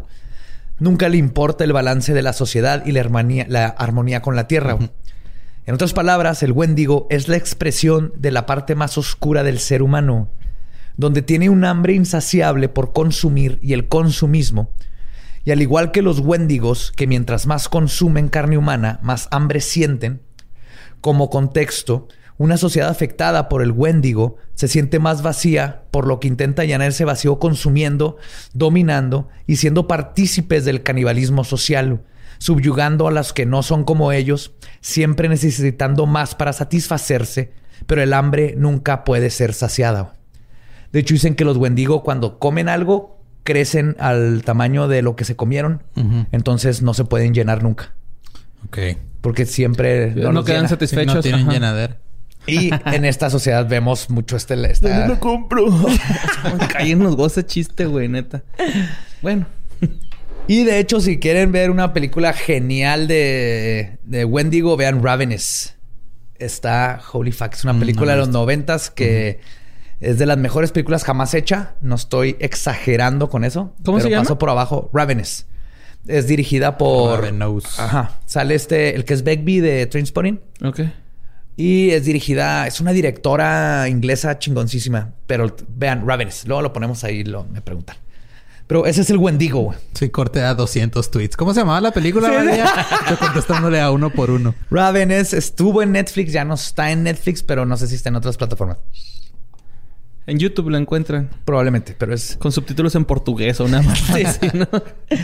Pero, y si, si creen o no que existe Bigfoot, uh-huh, yo personal, personalmente creo que es el críptido que no es, perdón, el críptido que nos merecemos, pero es el críptido que necesitamos. Sí, que nos hace falta, güey. Es el hermano mayor peludo que representa la unión con algo más grande que nosotros, ¿no?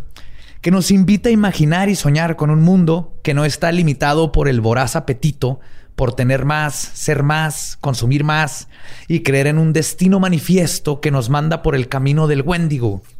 Yo digo que hay que creer en Bigfoot, uh-huh, y hay que vivir con la esperanza y la magia de que todas estas cosas desconocidas existen, más cuando hay tantas huellas y pruebas y videos de él. Y para mí hay que buscar la armonía con la tierra y con todos. Y quizás así Sasquatch decida un día invitarnos a su casa a conocer su familia para comer raíces juntos. Y echarnos un gallín. ¿No? Y echarnos un gallín, Borre. Y nada, que el güey lo... come gallos, literal. Pásalo esta, güey. Sin cabeza. Dame tu mano, Borre. Y te lleva un oco a ver, a conocer los ovnis. Estaría bien. Y luego... Pero no nos va a dejar hasta que no, no es ruido, no, porque nos hagamos buena Wendigo onda. Así clavadillos, ¿no? Es un chota, güey. Acá, ¿no? Las aventuras de Borre y Bigfoot. Ah, hijo, estaría bien. Me pagaría. No, Borre, no toques los unicornios. Te van a comer la nariz. Son malos. Ay, no. Sí. Estaría chido una aventura con Bigfoot, ¿eh? Sí. Los unicornios cagan cobalto sesenta. No te les acerques. Ahí en la Huasteca Potosina, ¿no? Con el Bigfoot... Bor y Bigfoot, mejores amigos. Bor y Bigfoot, fumando cosas. Nada nos detendrá. Ay, ay, son montajes. O sea, ya me estoy imaginando los créditos al principio. Hay una imagen así, Borre forjando un gallo y Bigfoot forjando un tronco. Güey. Con música de anime, ¿verdad? Y luego Borre oliendo los piecitos a mantequilla. Y los dos usando microondas en una nave extraterrestre calentando Hot Pockets. A huevo. Ay, güey. Jugando a cinco nombres de pitufo acá. Sí. Vanidoso. Pero, pero, aquí no acaba la historia de Bigfoot.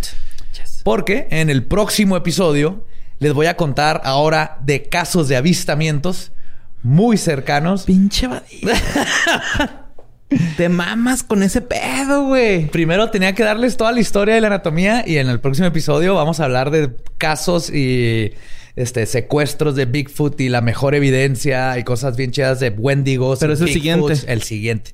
Vamos a hablar ya ahora sí de cosas down to earth, así ya literales que que investigar. Porque hay, hay muchas. Voy a agarrar las mejorcitas.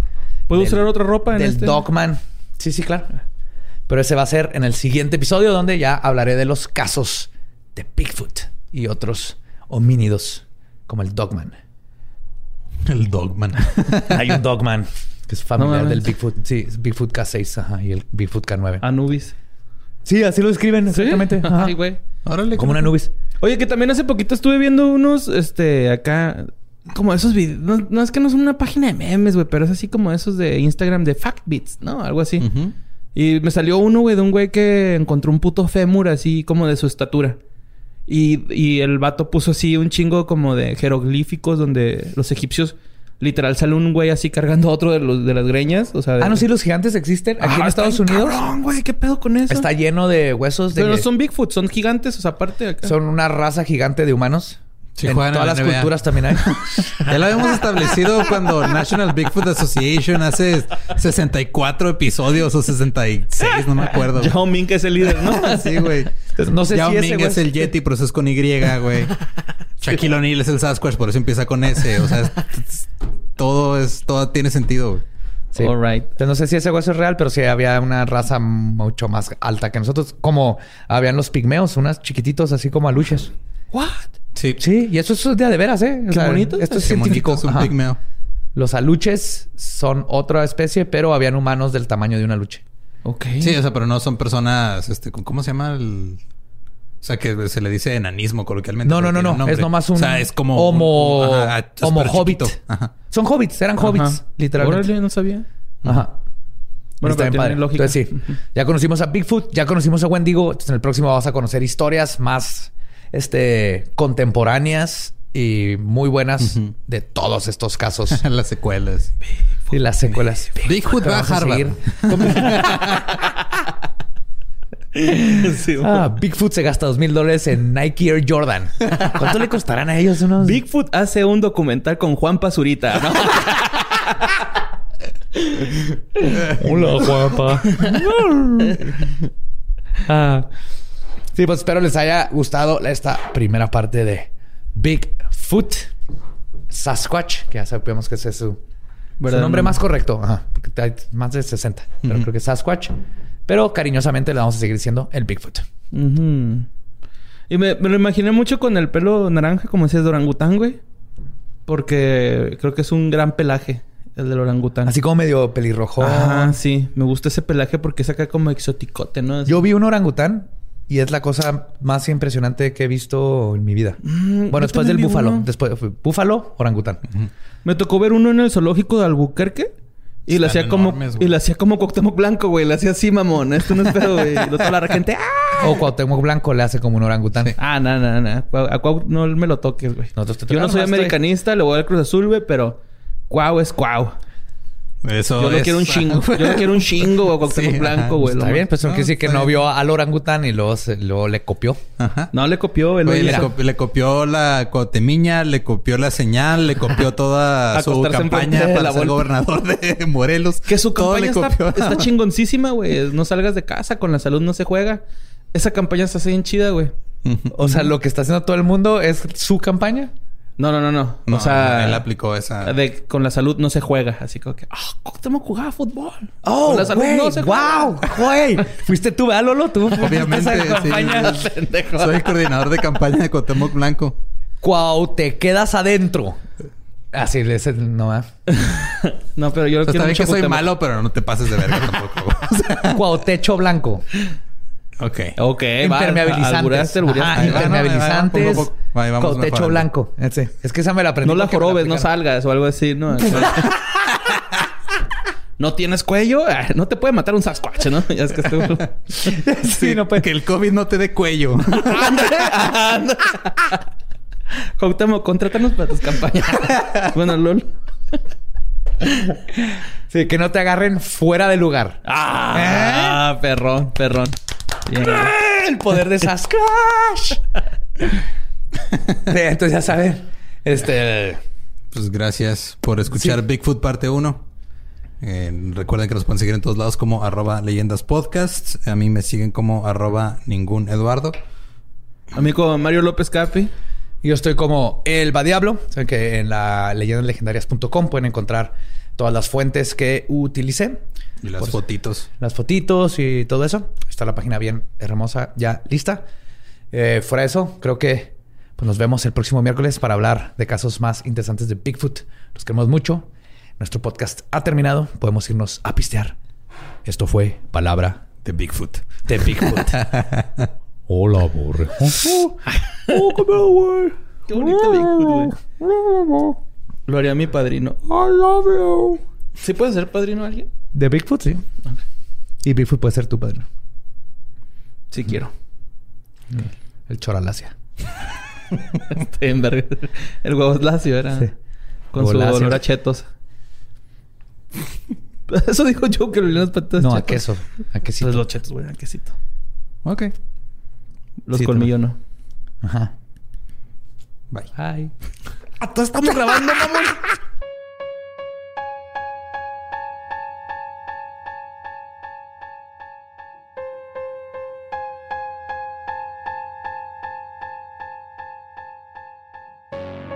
Y ese fue Bigfoot parte uno. Ya aprendimos de nuestro gran hermanito, Borre. Uh-huh. Sé que tú quieres uno en tu Pelú, patio. Sí. Sé que tú eres un Bigfoot cuando hay luna llena. Tal vez. Pues no calza tan grande el Borre, ¿eh? La neta. Es mentira, es mentira. Es mentira. No, este... Eh, de hecho, bueno, ahora eh, quería continuar. Ya hemos tocado este tema antes. Creo que Borre no estaba cuando lo, lo, lo platicamos, pero... Eh, el caso básicamente es... Eh, lo tratamos hace ya como dos meses, creo. Así rápido lo mencioné. Eh, hay una tipa que se llama Lori Vallow. Y está su esposo que se llama Chad Daybell. Que este, la tipa estaba... La arrestaron. No encontraban... Este, habían reportado a los hijos desaparecidos. Uh-huh. Desde septiembre. Eh, y había todo... Era un desmadre así de... Voy a leerlo así rápido. El, el resumen del U S A Today. Este... Este... Chad Daybell es un autor... De, de esos que... Él mismo publica sus libros. O sea, un autor... Eh, no, no bueno. Que escribía muchas cosas este, relacionadas con eventos apocalípticos y cosas de ese tipo. Entonces, estos dos tipos habían entrado a una especie de culto extraño. Eh, Vallow y Daybell se, se casaron eh, justo después de que la esposa de, de Daybell, la anterior, murió en octubre. Entonces, Chad está casado con Tammy. Se muere Tammy. Se casa con Lori. El ex esposo de Lori, que se llamaba Charles, fue presuntamente asesinado por el hermano Alex Cox. O sea, es un desmadre todo, güey. Hay muertes por todos lados. Güey, hay un güey que se llama Chad. Todos sabemos que él tiene la culpa. es, es muy probable. Es muy probable. Entonces, este... Se, se mudaron a Idaho, al estado de Idaho, en el verano del, del año pasado. Y luego, este... En septiembre dijeron que ya sus hijos no estaban. Y no los encontraban. Y los reportaron desaparecidos meses después de que ya habían desaparecido. Upsi. Y la actualización eh, es que eh, ya los encontraron. Lamentablemente, muertos. Encontraron los oh. restos. Este... Ahí mismo en la propiedad, En la ¿no? propiedad del padrastro de Chad, güey. No seas mamá. Esto va a ser incorrecto, güey. Sí. Y este hicieron la autopsia. Y, y fueron identificados como los... hijos perdidos de Lori. De diecisiete y ocho tenían. Eran... Uh, ella diecisiete, el ocho, creo. diecisiete y, ajá, y el niño iba a cumplir ocho en mayo. Y Tylee era la, la niña, diecisiete tenía. Entonces, este, ahorita pues obviamente están en investigación porque uh-huh. los primero los reportan este ¿Meses desaparecidos después? meses después y ahora resulta que ah, perdón, se nos olvidó buscar en el patio y ahí están los restos en el patio del padrastro porque esos son hijos uh-huh. de Lori y Charles, el güey que lo mató el hermano de Lori. Es un pinche... Es una novela. Esto, bien... esto me suena a algo parecido, güey. Acá. Como que ya he vivido esto. Es un déjà vu, ¿no? Es como un déjà vu común, ¿verdad? Sí, es así. Y este... Y de hecho el... Aquí tenía otra nota de que el abogado de Chad está diciendo que él no... Él no tiene nada que ver. Que él es inocente. Y... Así, pues o sea, mira... ¿Cómo, ¿cómo no... dices yo soy inocente? O sea, este...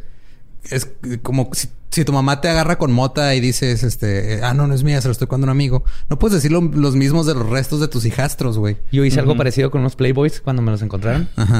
Dije que me los encontré en un bote de basura junto uh-huh. con to- varios amigos. Y que entre todos hicimos así como piedra, papel o tijera. Y que yo perdí. Y entonces a mí me tocó esconderlos.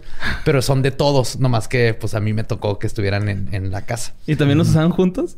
No, eran ¿No? míos todos. No, fue lo que yo le conté a ah, mi mamá okay, okay. cuando los encontró porque saqué mis cómics. Los tenía en una caja. Saqué mis cómics y dejé los Playboys afuera.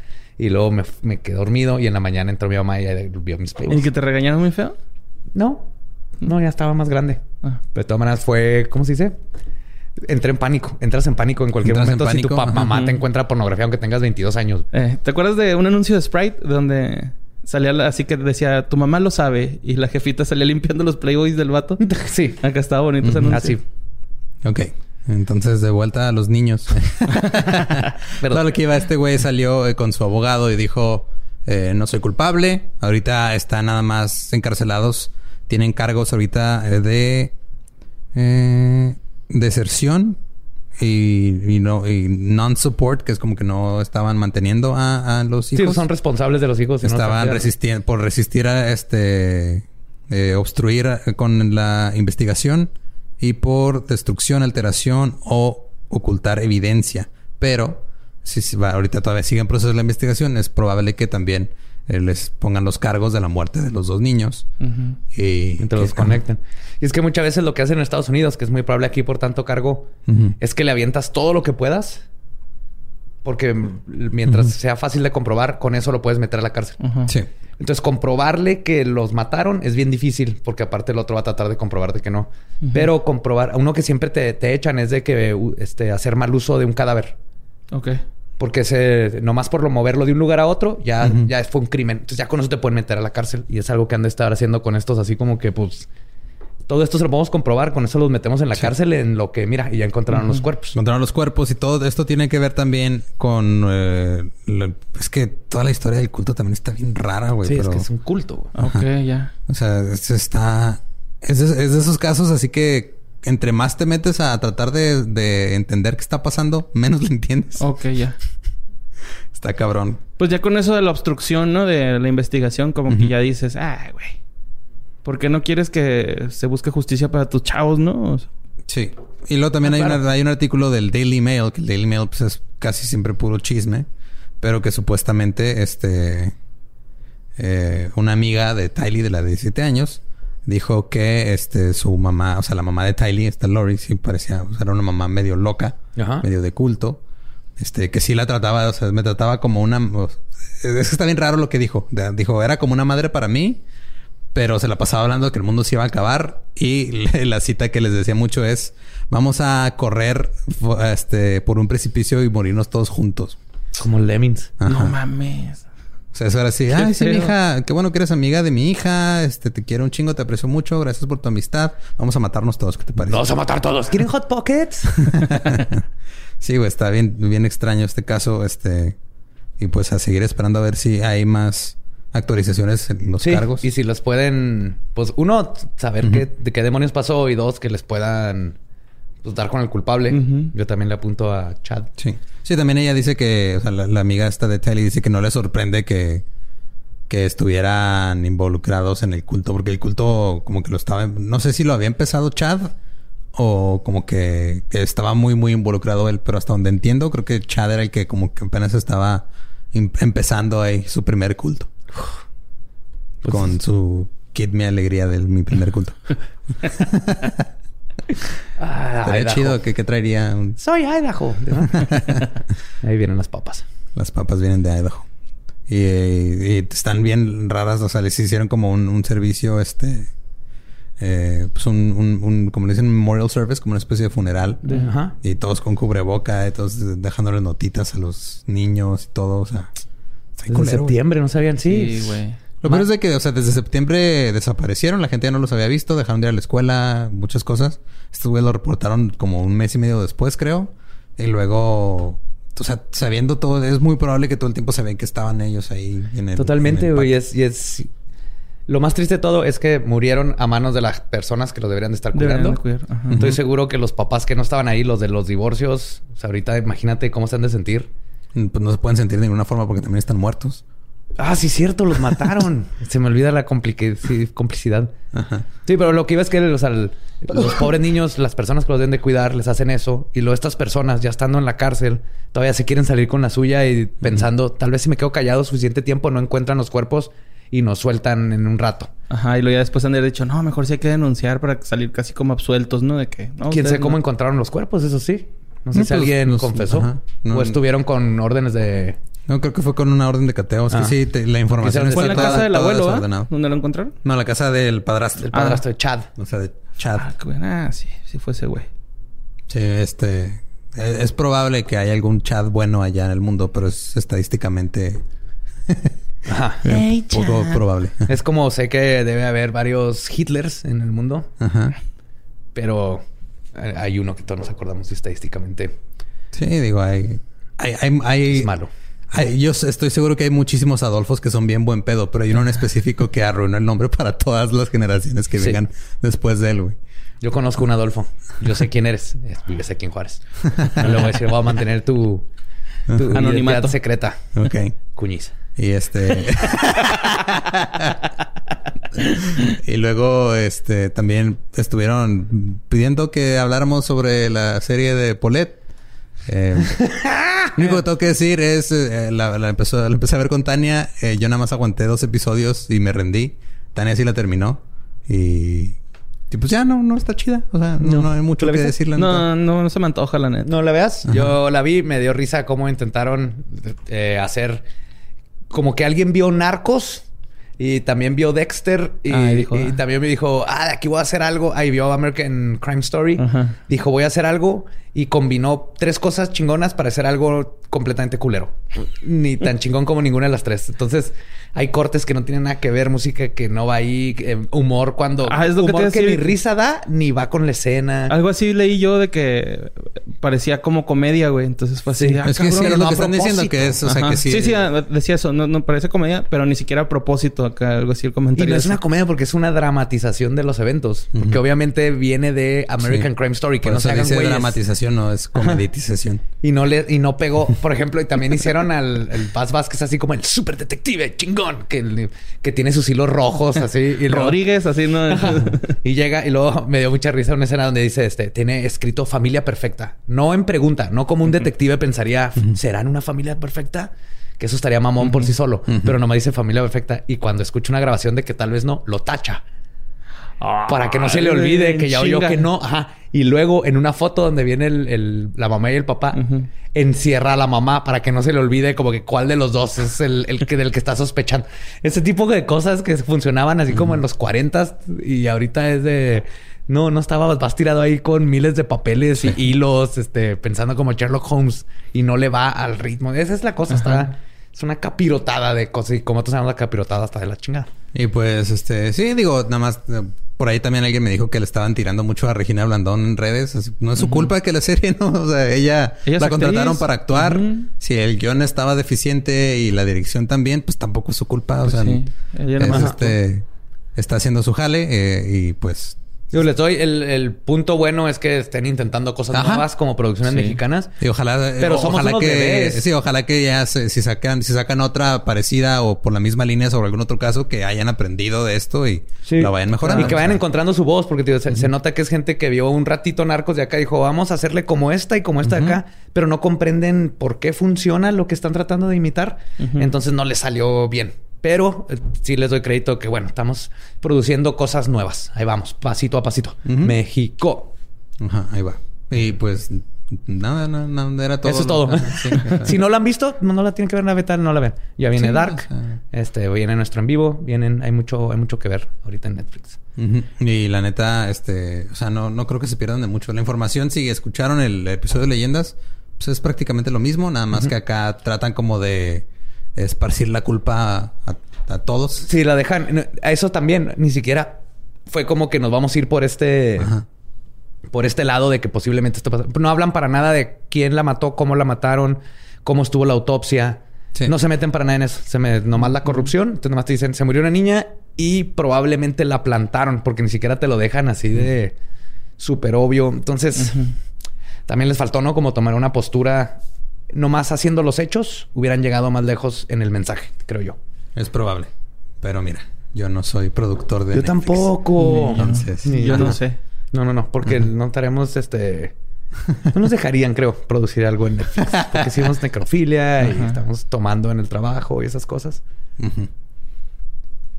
Pero, bueno, Pero si nos quieren contratar a Netflix, aquí estamos dispuestos a escribirles... Nomás, este. Ajá, uh-huh. este, crímenes mexicanos, las poquianchis. Sí. Hay una película, ¿no? En Amazon. Sí, salió la película. Viejita, vieja, viejita. Ya, sí. Y yo te propongo, tú vas a ser la madre Poquianchi. Super. Yo soy la madre Poquianchis. ¿Puedo ser un cacahuate? Te creas Ana Julia de Poquianchi, estarían vergas.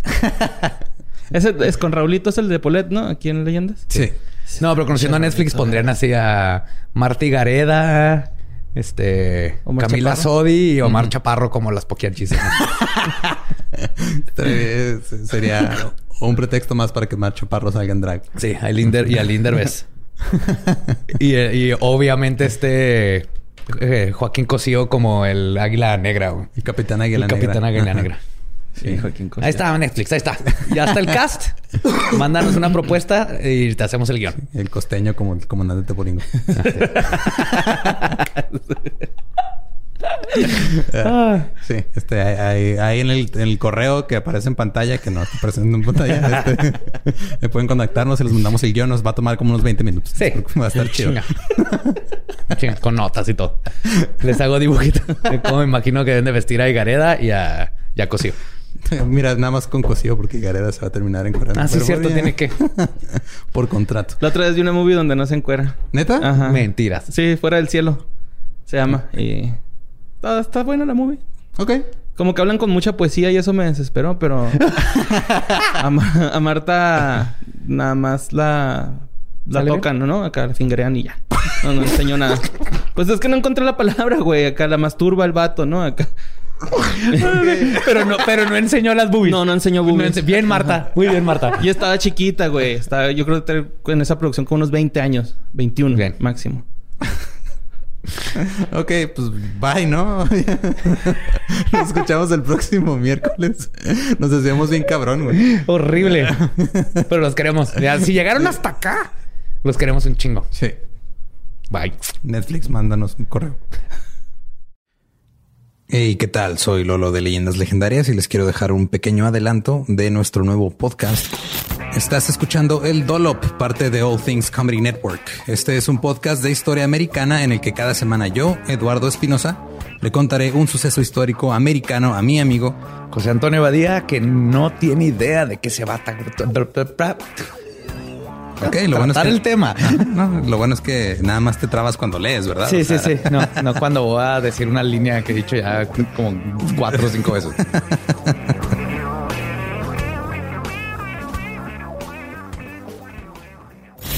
De joven comenzó a trabajar en barcos y en mil ochocientos dieciséis fue capturado por el pirata Jean Lafitte en la costa sur de Texas.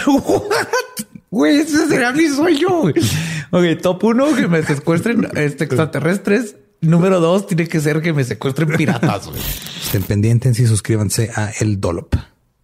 ¿Estás listo para convertir tus mejores ideas en un negocio en línea exitoso? Te presentamos Shopify.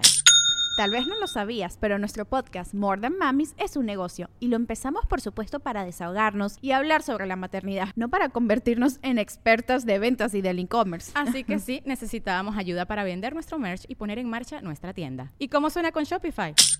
Llegó otra venta. Shopify es la plataforma de comercio que está revolucionando millones de negocios en todo el mundo. Ya seas un emprendedor desde tu casa o desde donde sea, Shopify es la única herramienta que necesitas para iniciar, administrar y hacer crecer tu negocio sin dificultades. Con Shopify puedo gestionar pedidos, envíos y pagos desde cualquier lugar, brindándote toda la información y estadísticas de tus ventas al detalle. Regístrate para un periodo de prueba con tan solo un dólar al mes en shopify.com barra sonoro, todo en minúsculas.